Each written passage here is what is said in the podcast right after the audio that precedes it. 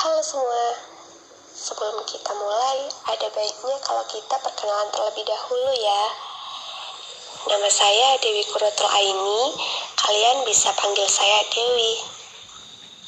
Ini adalah podcast pertama yang saya buat, jadi pada podcast ini saya akan bercerita tentang sebuah hobi yang saya sukai, yaitu perjalanan menyusuri keindahan alam yang ada di Indonesia.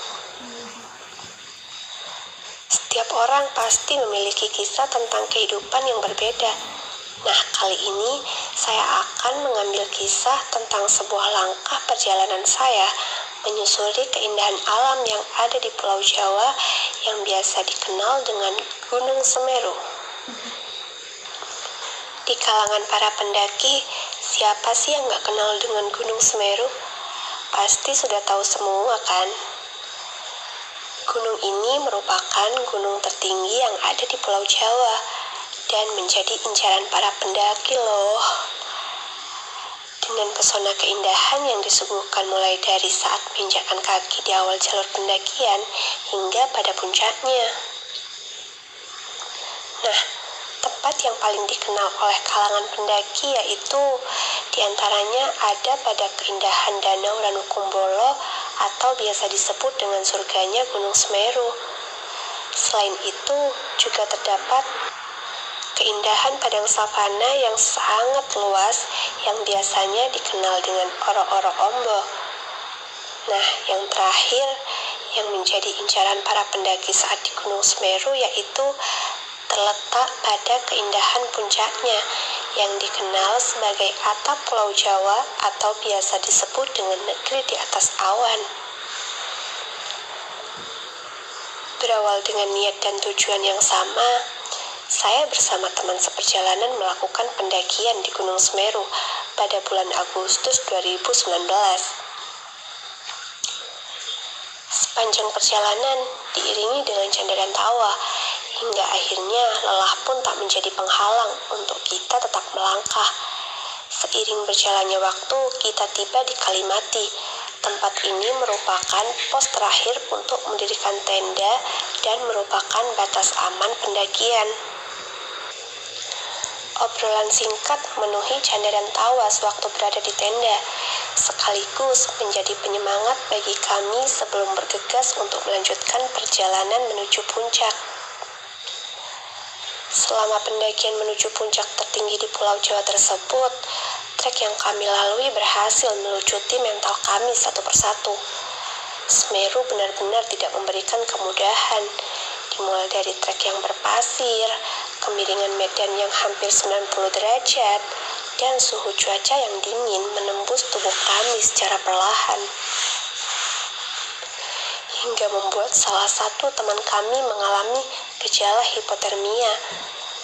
Nah, di situ kami semua mulai panik karena semua ini terjadi di luar ekspektasi. Pada saat itu, kita sama sekali tidak membawa peralatan apa pun untuk menangani gejala hipotermia. Karena tidak ada cara lain, akhirnya kami mengandalkan kekompakan dengan cara menutupi semua anggota tubuh teman kami dengan peralatan seadanya, sampai dia merasa bahwa suhu tubuhnya kembali normal.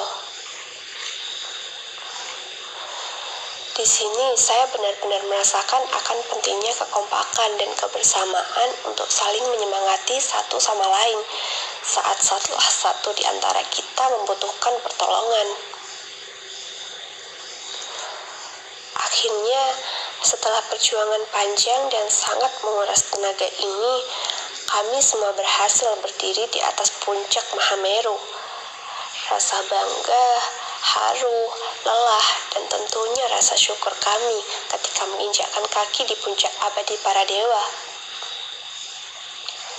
Pada perjalanan ini, saya banyak belajar akan pentingnya kebersamaan dalam sebuah perjalanan karena berhasil atau tidaknya sebuah pendakian itu tergantung bagaimana kekompakan dalam tim tersebut. Selain itu, saya juga belajar akan pentingnya menahan ego dan juga pentingnya akan persiapan peralatan yang matang, bukan hanya mengandalkan fisik saja loh. Namanya alam tidak bisa kita tebak. Semua bisa terjadi di luar kehendak kita.